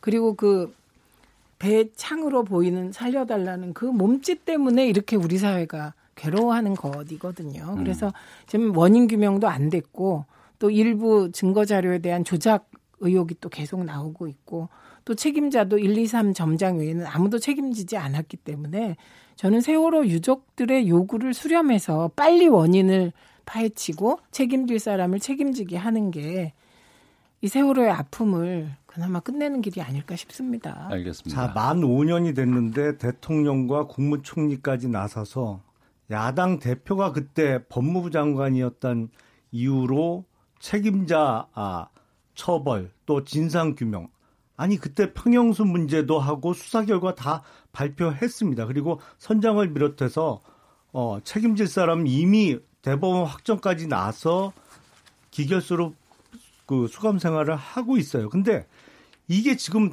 정말 그, 그 안타까운 것이 이렇게 정치적으로 반대 세력을 탄압하는데 세월호 같은 국민적인 아픔을 이용하려는 세력이 참 우리 사회의 주류라는 게 참 서글픕니다. 아, 그거 진짜 말도 안 돼요. 왜냐하면 세월호 유족들께서 이게 다그 음. 책임자가 처벌됐다고 느끼셔야 되는 겁니다. 뿐만 아니라 절대 다수의 국민들이 세월호가 침몰하고 304명이 희생됐는데 도대체 책임지는 사람이 없다. 이건 뭐지? 이런 목소리가 있기 때문에 정부 여당에선 그 목소리를 가능한 수렴해 주려고 하는 것입니다. 그게 왜 정치적으로 악용입니까? 그리고 오히려 거꾸로 정치적으로 몇 번 꼬아서 악용하고 있는 게 저는 자유한국당 의원들의 망언이라고 봅니다. 그래서 지금 지지층 결핍, 결집시키려고 이러는 거잖아요. 그러니까 이게 예. 맞습니까? 안전사고를 갖고 이렇게 정치적으로 자, 8998님 한국당의 원내대표의 사과는 매우 부적절했습니다. 아픔을 주었다면 사과한다고요? 흉기로 찔러놓고 피가 났다면 미안하다는 것과 뭐가 다른가요? 1927님 세월호를 문제 삼자는 것은 아닙니다. 슬픈 일이죠. 헌데 천안함에서 순직한 장병들 포함해서 수많은 안타까운 죽음도 관심을 가져야 한다고 봅니다라는 의견들 보내주고 계시는데요. 황교안 당대표는 이번 망언에 대해서 직접적으로 사과를 했습니다. 한편에 이제 원내대표의 사과, 나경원 대표의 사과는 좀 논란을 좀 일으킨 면도 있습니다. 저희가 짚어보려고 하는 것은 이번 비난 여론이 거세지자 황교안 대표 발빠르게 사과하고 수습에 나섰습니다. 또 어, 해당 전직 현직 의원들에 대해서 윤리위 징계도 회부하겠다고 밝혔는데 여기에 5.18 망언 당시에 징계 요청했던 세 분 있잖아요. 네. 그 부분도 같이 이번에 징계가 이루어지게 윤리위에 회부가 돼서 징계가 이루어지게 되나요? 5.18 관련해서는 이미 국회 윤리, 당 윤리위가 아니고 네. 국회 네. 윤리위로 넘어가 있는 상황이죠. 그러니까 네. 지금 어, 그거는 이미 당, 당 차원에서는 없어요 이제. 당 차원에서는 그때 미종명 네 제명 그 했는데 의견이 났고 어뭐 아마 그때 미뤘던 전당대회 예. 출마자들에 대해서는 요번에 같이 앞서 된 거는 이제 국회 윤리위로 이미 넘어갔기 때문에 예. 어, 당의 손은 떠난 것이고요. 이제 어, 미뤄졌던 부분은 이번에 같이 어차피 다뤄야 되지 않을까 싶습니다. 근데 여기 차이가 나는 게 그 5.18 관련해서는 그때 당 지도부가 없었잖아요. 예. 사실은. 예. 그, 래서 어, 대응이 뭐, 어, 또 전당대 출마한 분들이 두 분이나 포함되어 있었기 때문에 그 당원당 유상 아예 징계 절차가 중단되도록 되어 있기 때문에 바로 어떤 조치가 나올 수가 없었고 요번에는 지금 뭐 당 지도부가 이미 구성돼 있는 상황이니까 그때하고는 좀 대응이 다를 수밖에 없습니다. 예. 최민 의원께서는 이번 그 한국당 윤리위 회복 어떻게 보시는지요? 일단 황교안 대표가 발빠르게 사과하고 그 토를 안 단 건 잘한 일이죠. 그게 국민 정서에 부합하는 일이고요. 예. 근데 그 이종명 의원의 경우는 윤리위에서 제명했죠. 그런데 의총 열어서 의원의 3분의 2가 찬성해야 제명이 되는데 그 절차를 안 밟았기 때문에 음. 일종의 눈속임이 결과적으로 되어버렸습니다. 네. 그리고 나머지는 기대를 하지 않습니다만 황교안 대표가 진심으로 사죄하셨다면 그에 맞게 이제 윤리위에서도 잘 국민 정서에 맞게 빨리 징계하는 게 좋지 않을까요? 음, 알겠습니다. 헤드라인 뉴스 듣고 계속해서 각설하고 이어가도록 하겠습니다. 문재인 대통령이 여야의 대치로 인사청문 경과보고서 채택에 난항을 겪고 있는 이미선 문영배 헌법재판관 후보자를 내일 임명할 것으로 보입니다.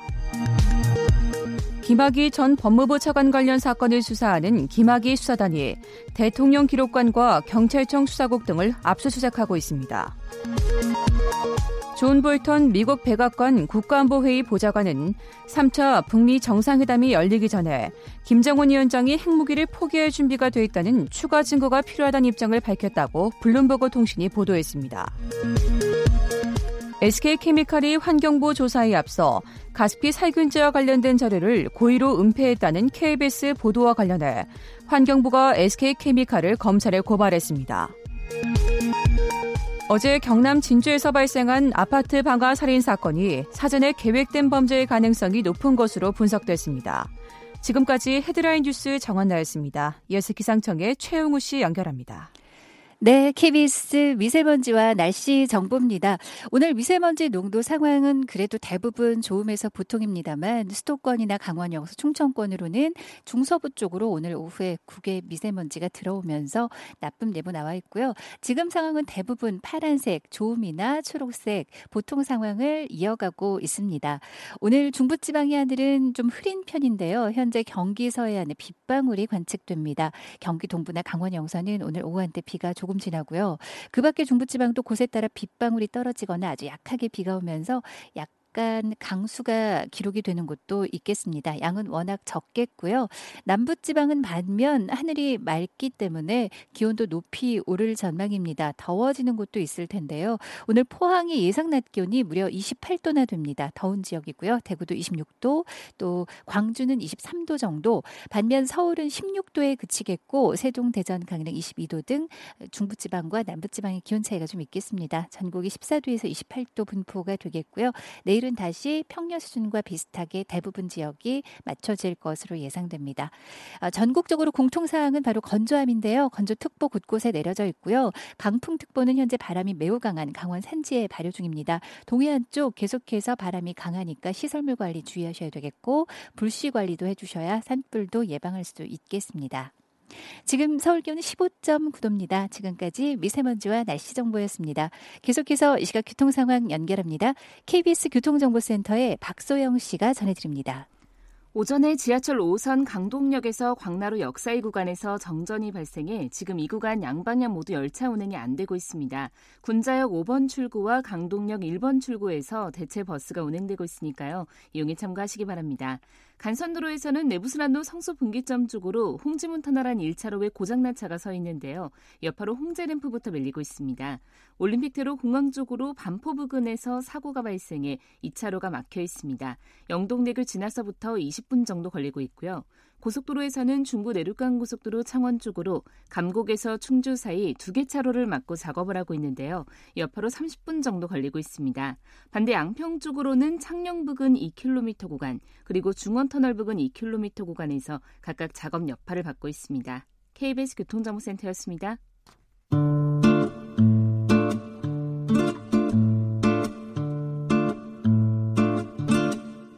오태훈의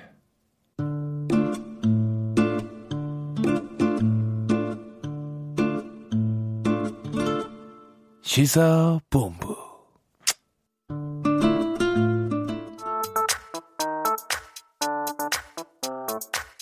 청와대 인사 시스템이 지금 대체적으로 이제 작동을 하는데 좀 아쉬운 점은 국민의 눈높이에 좀 맞는 그런 좀 기준이 좀 하나 좀 더 있어야 되지 있으면 좋겠다 그런 생각을 합니다. 선거라는 건 차출하고 그런 거 아닙니다.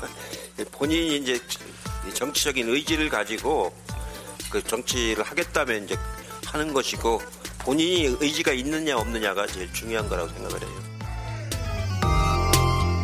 네, 더불어민주당 이해찬 대표의 발언 들으셨습니다. 어제 기자간담회에서 나온 얘기인데요.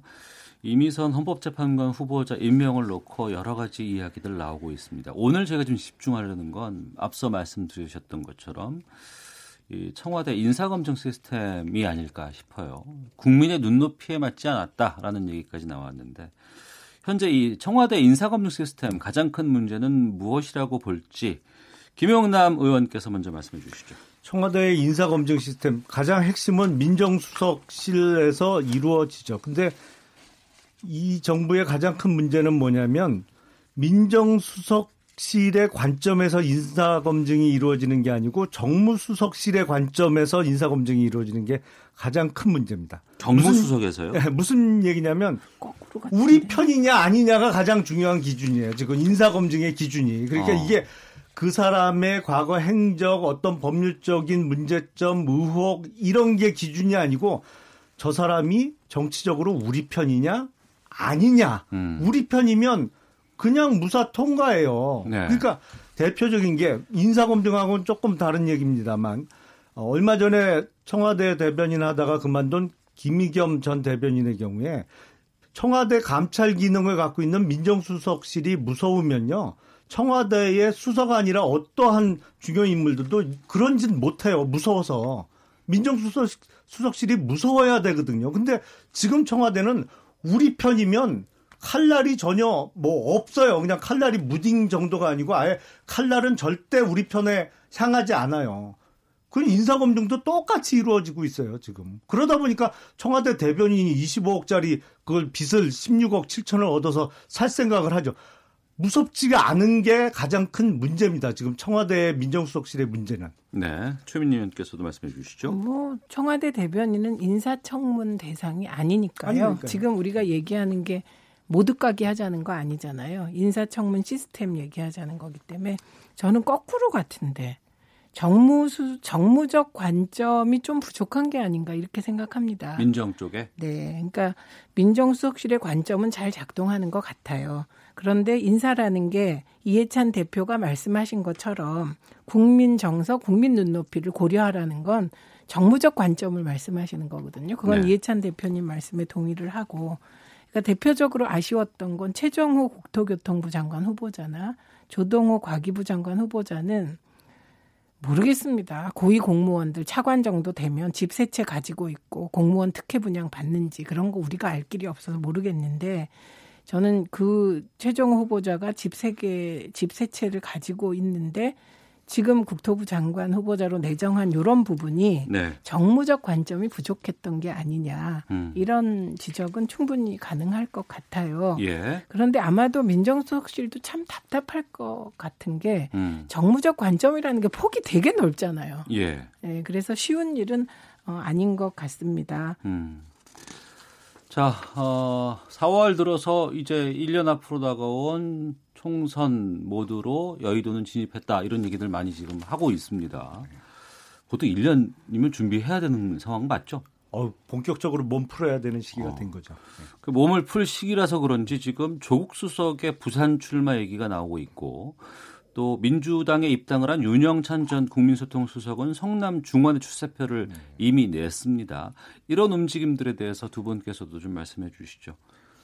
일단 조국 민정수석에 대해서 민주당 쪽에서 이제 아, 부산 쪽으로 출마하라고 계속 얘기가 나온 건 저는 속내는 그런 거 아닌가 싶어요. 민주당 지도부나 민주당에서도 보기에 조국 수석이 참 민정수석으로서 일을 너무 못하는데 이걸 못하니까 좀 잘라라 이런 말씀은 대통령께 드릴 수가 없고 어. 총선 핑계 대고 좀 제발 민정수석 그만뒀으면 하는 속내를 그렇게 애둘러 표현한 게 아닌가 싶고 아, 조국 민정수석이 부산에 출마 아니면 뭐 총선에 출마하든지 아니면 지금 윤영찬 전 어, 소통 수석은 이제 출마를 공식화했습니다만 네. 한국당 입장에서는 대환영입니다. 음. 저는 그 얘기들 많이 하시대요 한국당 예. 쪽에서. 왜냐하면 안 그래도 그 방향으로 흐를 수밖에 없는 총선인데 이렇게 청와대의 핵심 수석들이 다 총선에 출마하면서 내년 총선이 정말로 정권 심판의 장으로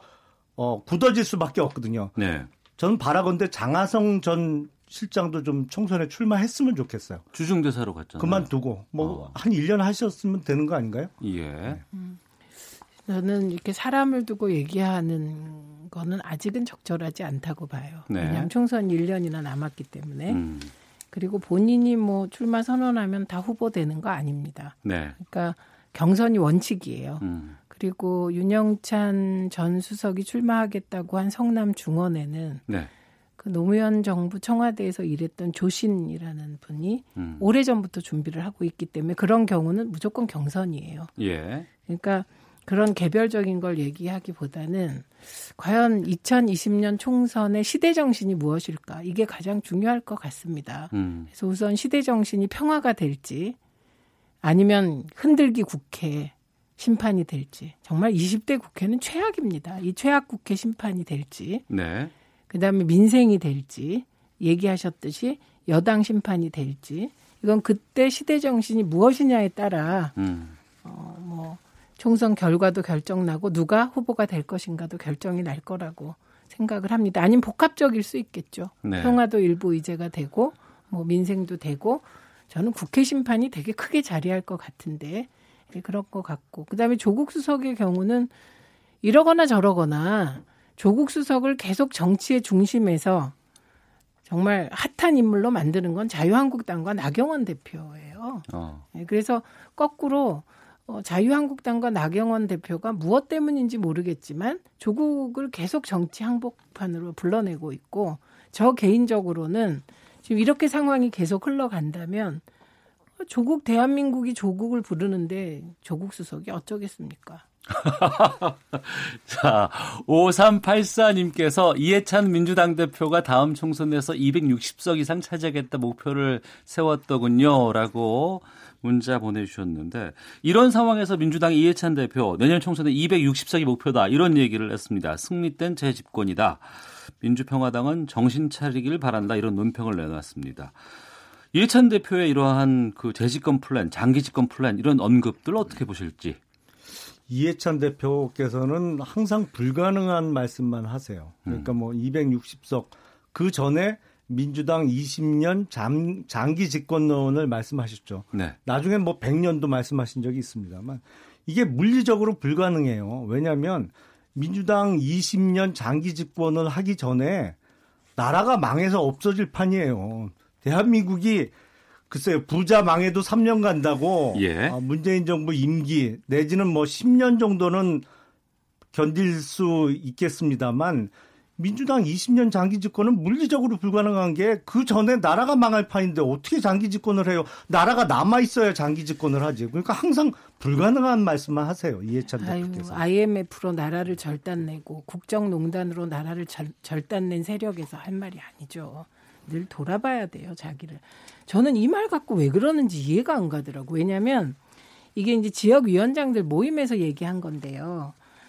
지금 어떻게든 비례와 지역구가 좀 이렇게 될 거라고 보고 예. 240석 석 240석 정도가 현 지역구가 되지 않을까 생각하시고 지역위원장들이 다 이길라고 뛰지 그럼 질라고 뜁니까?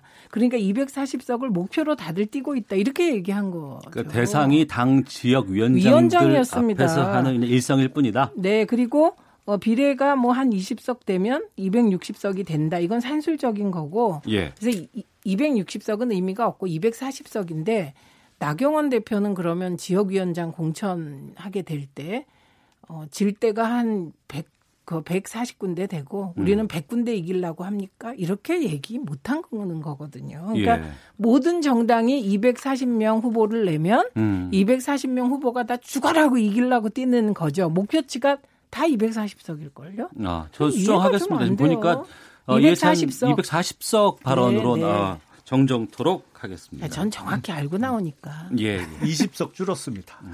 아니에요. 240석. 아니 그러니까요. 그게 지역구에서 240으로. 지역구에서 다들 열심히 해서 이기는 게 목표다 이런 의미였는데. 음. 아 다시 또 수정해 주셨는데 비례대표 포함 260석 맞다. 네, 네. 그래서 그렇게 얘기하고 비례에서 혹시 20석을 얻으면 260석이 되는 거다. 아. 이렇게 한 거죠. 음. 알겠습니다. 마무리 짓도록 하겠습니다. 바른미래당을 여쭤보려고 그랬는데 오늘 아침에 그 의총이 있어가지고 이게 핫했거든요. 네. 시간이 좀 다 돼서 마치도록 하겠습니다. 더불어민주당의 최민희 전 의원, 어, 안타까워요. 자유한국당의 김영남 전 의원, 다음 주에도 각설하고는 계속되니까요. 네, 다음 주에도 바른미래당은 핫할 것 같습니다. 그때 여쭙겠습니다. 자, 두 분 각설하고 마치겠습니다. 고맙습니다. 고맙습니다. 감사합니다.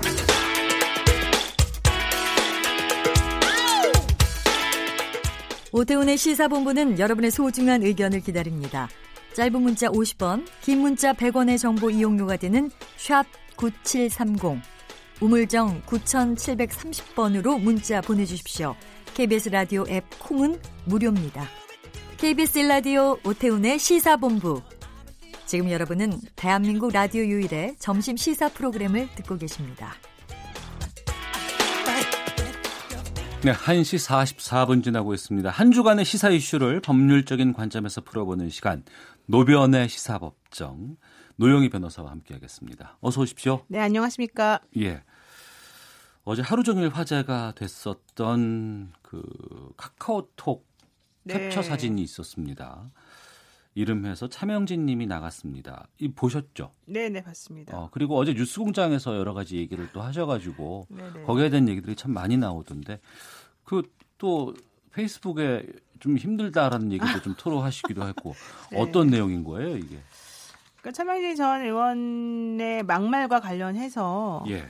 어, 그 이후에 이제 막말한 이후에 차명진 전 의원 이 어떤 심경을 가지고 있는지 이제 이런 것들에 대해서 좀 정리를 해드렸던 건데요. 음. 이제 제가 얘기한 것과 별개로 그 카카오톡 캡처 사진 같은 경우는 그 서울대 정치학과 79학번 13분의 모임인데 네.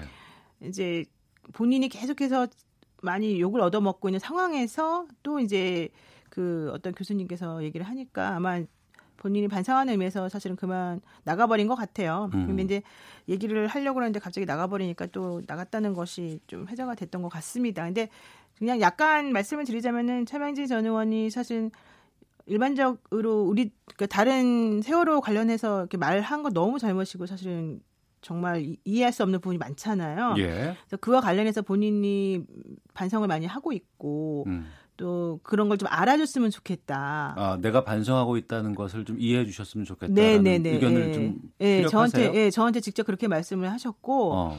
그래서 사실 그분이 지금 의원을 그만둔 이후에는 제대로 된 그게 없었었는데 방송 활동을 좀 하시면서 사실은 계속 했었었거든요. 예. 근데 그 즉시로 페이스북을 뭐 중단하는 건 당연한 건데 거기에다가 방송 활동도 중단하겠다고 아예 딱 못을 박으셨어요. 예. 그래서 제가 그렇게까지 하는 거는 여러 가지로 힘들지 않겠냐 말했더니 어. 이게 나의 진정성을 보여주는 거다 막 이런 얘기 했었거든요. 예. 그래서 그런 부분들이 좀 안타까운 부분이 있습니다. 음. 이런 발언들로 인해서 지금 4.16 세월호 참사 가족 협의회 또 4.16 연대는 이제 차전 의원과 뭐 다른 이게 막말하신 분들 이분들 고수 고발할 거라는 입장을 밝혔습니다. 지금 이런 그 막말 이런 것에 대한 법적 처벌은 어떻게 돼요? 어 기본적으로는 이제 이분이 그 SNS를 통해서 그런 막말을 공개적으로 했기 때문에 그분 네. 팔로워가 8천 명이 넘어요. 차명진 네, 의원이 차명진, 전 의원이 차명진 예. 전 의원의 개인 그 SNS에 팔로워가 8천 명이 넘고 예. 본인이 그 글을 썼을 때 그 글에 동조하는 사람들도 상당히 많았어요. 음. 댓글 같은 걸 보게 되면. 예. 근데 그런 것들은 결과론적으로는 정보통신망을 이용한 거거든요. 예. 그래서 정보통신망 이용 촉진 및 정보 보호에 관한 법률 위반이 되는 거예요. 네. 이런 식으로 하면 이게 이제 줄여서 정통망법이라고 그러는데요. 네. 이런 경우에 아무리 사실이라 하더라도 비방의 목적을 가지고 그런 식으로 다른 사람의 명예를 훼손한 경우라고 한다면 음. 어 원칙적으로는 3년 이하의 징역이나 3천만 원 이하의 벌금에 처해지게 되고요. 원칙적이라고 말씀하시네요. 예. 네, 그렇습니다. 그리고 만약에 허위 사실을 유포한 경우라면 7년 이하의 징역 혹은 뭐 5천만 원 이하의 벌금 이렇게 돼요. 예. 근데 이제 그런 식으로 SNS나 혹은 출판물 등을 이용한 어, 그런 명예훼손을 한 경우라 하더라도 위법성이 또 조각되는 경우가 사실은 좀 있어서 네. 이제 이게 그런 경우는 당연히 해당이 안 되니까 뭐 그거는 얘기를 더 할 필요는 없습니다만은 그러니까 명예훼손이라고 하는 거는 형법상 명예훼손이 있고 정보통신망법상의 명예훼손이 있고 또 그냥 일반 모욕죄라고 하는 게 있는데 어, 정보통신망법상의 모욕죄, 즉 명예훼손이 조금 더 세죠. 음. 처벌이. 그리고 이 경우는 비방의 목적을 기본적으로 요건으로 하기 때문에 네. 이제 그런 걸 따지게 된다면 사실 형사적 처벌 가능성도 매우 높고 음. 또 그게 인정이 되든 안 되든 민사상으로는 사실 손해배상 청구 소송을 그러니까 방금 말씀해 주신 건 징역이라든가 이런 부분에 대해서는 이제 혀, 그 형법적인 측면인 거고 뭐 민사적인 측면으로도 다른 거잖아요. 이게. 그렇죠. 민사적인 측면에서는 이제 명예의 감정을 얼마나 다쳤느냐 음. 그런 것들 때문에 얼마나 상대방이 피해를 많이 입었느냐 이런 거에 따라서 위자료 청구 소송으로 가게 되는 건데 네. 뭐 예를 들면은 뭐 그거는 청구하기 나름입니다만은 일반 명, 명예에서는 뭐 천만 원에서 삼천만 원 사이가 사실 되지만 이런 사, 세월호 관련된 명예에서는 사실 상당히 더 금액이 올라갈 수가 있어요. 어. 우리가 뭐 내가 내 의견을 표현하는데 뭐가 잘못이야라고 함부로 이렇게 글을 올리는 분들도 계시고 그렇죠. 예. 또 사자의 명예를 훼손하는 경우라든가 이런 게 지금 상당히 논란이 되고 있습니다. 사자 명예에서는 조금 다릅니다. 왜냐하면 예. 그건 이제 돌아가신 분의 명예를 훼손하는 거기 때문에 이미 돌아가신 분에 대해서는 명예를 더 이상 훼손할 수 없어요. 그 사람이 위자료를 청구할 수는 없기 때문에 음. 그럴 때는 사자의 가족이나 이런 사람들만이 어, 고소를 할 수가 있고요. 네. 또 이거는 허위 사실을 적시했을 때에만 처벌이 돼요. 네. 그러니까 최근에는 이게 단순히 그냥 내가 누구 친구들 만나서 얘기하는 것과 네. SNS라든가 뭐 그렇죠. 무슨 뭐 별타그램인가 무슨 뭐 이런 거 있잖아요. 네. 그런 데다가 이렇게 막 남겨놓는 거기 때문에 공개적인 모욕 발언이 계속되면 처벌 가능하죠. 바로 그겁니다. 예, 전파 가능성이라고 하는 게 중요하기 때문에 예. 그럴 땐 처벌을 많이 세게 하는 편이 예전에는 많이 그렇게까지도 안 했는데 음. 요즘에는 유명한 사람들에 대해서 혹은 공인이라고 알려진 사람들에 대해서 명예를 훼손한다 하더라도 네. 봐주지 않아요. 음. 법적 책임을 지는 모욕, 혐오 발언 하지 않으셔야 된다는 것 그렇죠. 이번 기회에 다시 한번 좀 알려드리도록 하겠습니다. 자, 노영희 변호사와 함께 어, 지금 시사법정 함께하고 있는데요. 다음 이야기 좀 가보겠습니다. 국내 첫 영리병원이라고 했던 녹지국제병원의 개원 기한이 만료돼서 취소 절차에 들어갔습니다. 어떤 내용인 거예요, 이게? 그러니까 이제 우리나라는 사실 영리병원이라고 하는 게 허용이 안 됩니다만은 네. 그런 경제 자유구역과 같은 특수한 곳에 대해서만 한정적으로 제한적으로 이걸 허용하기로 했습니다. 네. 그래서 실질적으로 영리병원이라고 하는 것은 투자자의 이윤 추구를 목적으로 하는 병원이기 때문에 의술이라고 하는 상당히 중요한 부분을 그렇게 돈하고 맞바꿀 수가 있겠냐 이게 요점이었거든요. 어 그래서 우리나라 같은 경우 원래는 비영리 병원이 기본입니다만은 어 제주도라든가 인천 송도라든가 이런 곳에 대해서는 특별히 이걸 허용해 준 거죠. 그래서 여기에 대해서 그 중국계 투자 자본을 가지고 있는 이제 녹지 국제병원이라고 하는 곳에서 제주도에 우리가 녹지국제병원을 만들 테니까 허가해 달라라고 했던 것이고요. 예. 여기에 대해서 원희룡 제주지사가 어, 오케이를 했습니다만은 어, 거기에 대해서 국내 의료인들, 그러니까 국내 사람들을 치료하면은 안 된다. 그러면은 제주도에 있는 다른 병원이 또 문제가 될 수 있기 때문에 그래서 외국인에 대해서만 해라 이런 식으로 이제 제한적으로 허용을 해준 거죠. 그러다 보니까 외국인들만 하고 국내에는 못하게 하면 도대체 그게 병원이 운영이 되느냐. 녹지 측에서. 네, 녹지 측에서 그렇게 반발을 했던 것이고요. 그러면서 아예 개원을 안 해버렸어요. 그러니까 음. 허가를 해준 다음에 3개월 안에 이 영업을 시작을 해야 되는 건데 그걸 안 하니까 이제 원희룡 지사가 아 그렇다면 좋다. 3개월 동안 니네가 안 했으니까 이거 취소해버리겠다라고 네. 얘기를 한 거죠. 네. 그러니까 또 이제 어 나, 내가 할 수 없는 거를 제한을 걸어놓고 이제 와서 또 그걸 또 취소시킨다니 말이 되느냐 이러면서 서로 법적 공방이 이제 오고 가고 있는 겁니다. 그러니까 그 부분입니다. 그러니까 누군가 외국 사업자가 와서 우리는 영리할 법, 어, 병원을 할 거야. 그래서 영리를 챙길 거야라고 요구해서 시작을 했는데 그렇죠. 허가가 났는데 어, 그렇죠. 어 이게 정작 영리를 추구할 수 있는 상황이 안 되네라고 해서 지금 취소가 된 거 아니겠어요? 그렇죠. 그럼 거기서 물러나면 그만인데 그게 물러나는 것으로 끝나는 것이 아니고 제주도와 녹지 측 간에 다시 법적 절차가 남아 있다면서요. 어떻게 물러나겠어요. 그 병원을 만들기 위해서는 땅이 있어야 되잖아요. 네. 그러니까 주민들로부터 땅을 매수하는 작업이 필요하고 네. 그 땅값이 엄청나게 올라갔겠죠. 음. 제주도 측에서는 사실은 이제 영리병원이라고 하는 것은 다른 나라도 다 허용되고 있는데 네. 우리나라는 관광 사업의 일환으로 이런 걸 허용해야 된다는 게 사실 입장이었거든요. 예, 예. 그러다 보니까 당연히 이거 허용해 준 것으로 사실 원래 뭐 해줄까 말까 해줄까 말까를 국민의 눈치를 좀 보면서 하긴 했죠. 네. 어쨌든 그럼에도 불구하고 그런 식으로 해서 국제병원에 허용을 해줬는데 그쪽에서는 투자를 엄청나게 많이 했는데 음. 결과론적으로는 수익을 못 내는 구조가 되니까 이거는 반칙이다 이렇게 나오는 거죠. 네. 그러다 보니까 여기에 대해서 땅을 팔았던 주민들까지도 이제 아 이거 다 무효다 뭐 이러면서 또 소송이 같이 붙어버릴 예정인 거예요. 아땅 이전에 땅 주인이었던 분들까지도 그렇죠. 여파가 그렇죠. 남아 있을 예, 수 있으니까. 그렇습니다. 왜냐하면 또 만약에 녹지병원에서 이거를 또 도, 뭐로 사가라라고 한다든가, 예. 또뭐 이게 다 취소해버리게 되면 또 원물 반환을 또 해줘야 되는 부분들이 있는데 그렇게 되면 차액이 많이 생기잖아요. 예. 그 부분 때문에 사실은 지금 이게 그냥 단순히 넘어갈 수 있는 문제가 아닌 거죠. 어. 우리나라 의료법 33조에는 네. 한국에서 병원을 설립할 수 있는 주체가 국가나 지방자치단체, 비영리법인, 의료법인, 의료인 개인이란 말이에요. 근데 여기서 지금 말하고 있는 그 중국 자본을 가지고 있는 그 제주 그 녹국제 녹지 국제병원이라고 하는 것은 해당이 안 돼요 원래는. 네. 그런 걸 이제 억지로 해주다 보니까 이런 일이 벌어진 거죠. 어. 그러면은 이후에 법적인 다툼이 상당히 복잡해질 수밖에 없는 상황 같은데요. 당연히 복잡해질 수밖에 없을 것 같아요. 왜냐하면은 지금 그 국제 녹지병원 입장은 뭐냐면은 아니 당신들이 처음에 우리한테 그런 제안을 얘기하지도 않아 놓고 이제 와서 우리가 이걸 다 알고 나니까 갑작스럽게 제한을 주면서 허가를 해준 거다. 이거는 행정적으로 문제가 있는 것이니까 그 예. 제한을 풀어달라는 게 원래 원 얘기였습니다. 어. 그러면서 이제 행정 소송을 사실은 제기를 한 거죠. 네. 그러고 나니까 어, 원희룡 지사 입장에서는 우리나라에 특수한 사정이 있는 것이기 때문에 그건 안 되는 것이고 음. 너네는 어쨌든 간에 3개월 안에 안 했으니까 너네가 잘못이고 우리가 너네들의 법인을 취소시킨 것에 잘못은 아니다 또 이렇게 나오는 거잖아요. 그러니까 앞으로는 이제 돈 문제가 개입이 되고 또 하나는 나라가 혹은 제주도 측에서 이런 식으로 외국 자본에 대해서 사실은 오케이를 해줬다가 말을 번복한 셈이 돼버리기 때문에 네. 이게 또 국제적으로 신뢰라고 하는 문제가 또 쌓여 있을 수가 있거든요. 어. 그런 부분 때문에 국제 소송으로 또 비화될 여지도 있다고 보는 입장들도 사실은 많이 있습니다. 예. 이 제주도의 영리병원 허가에 대해서 많은 국민들이 우려했던 것은 이것이 단순히 영리로 끝나는 것이 아니고 외국인으로서의 진료만 끝나는 것이 아니고 내국인들에게 우리 국민들에게 여파가 미쳐서 사실 돈 있는 사람들에게 많은 그 의료 혜택이 갈 수 있는 그쪽까지도 지금 갈 수 있지 않을까라는 걱정들을 많이 했었고 그래서 그렇죠. 반대를 상당히 많이 하고 있는 상황이거든요. 그렇죠. 근데 만약에 이렇게 소송전으로 가서 만약에 녹지병원 측이 이기면 어떻게 되는 거예요?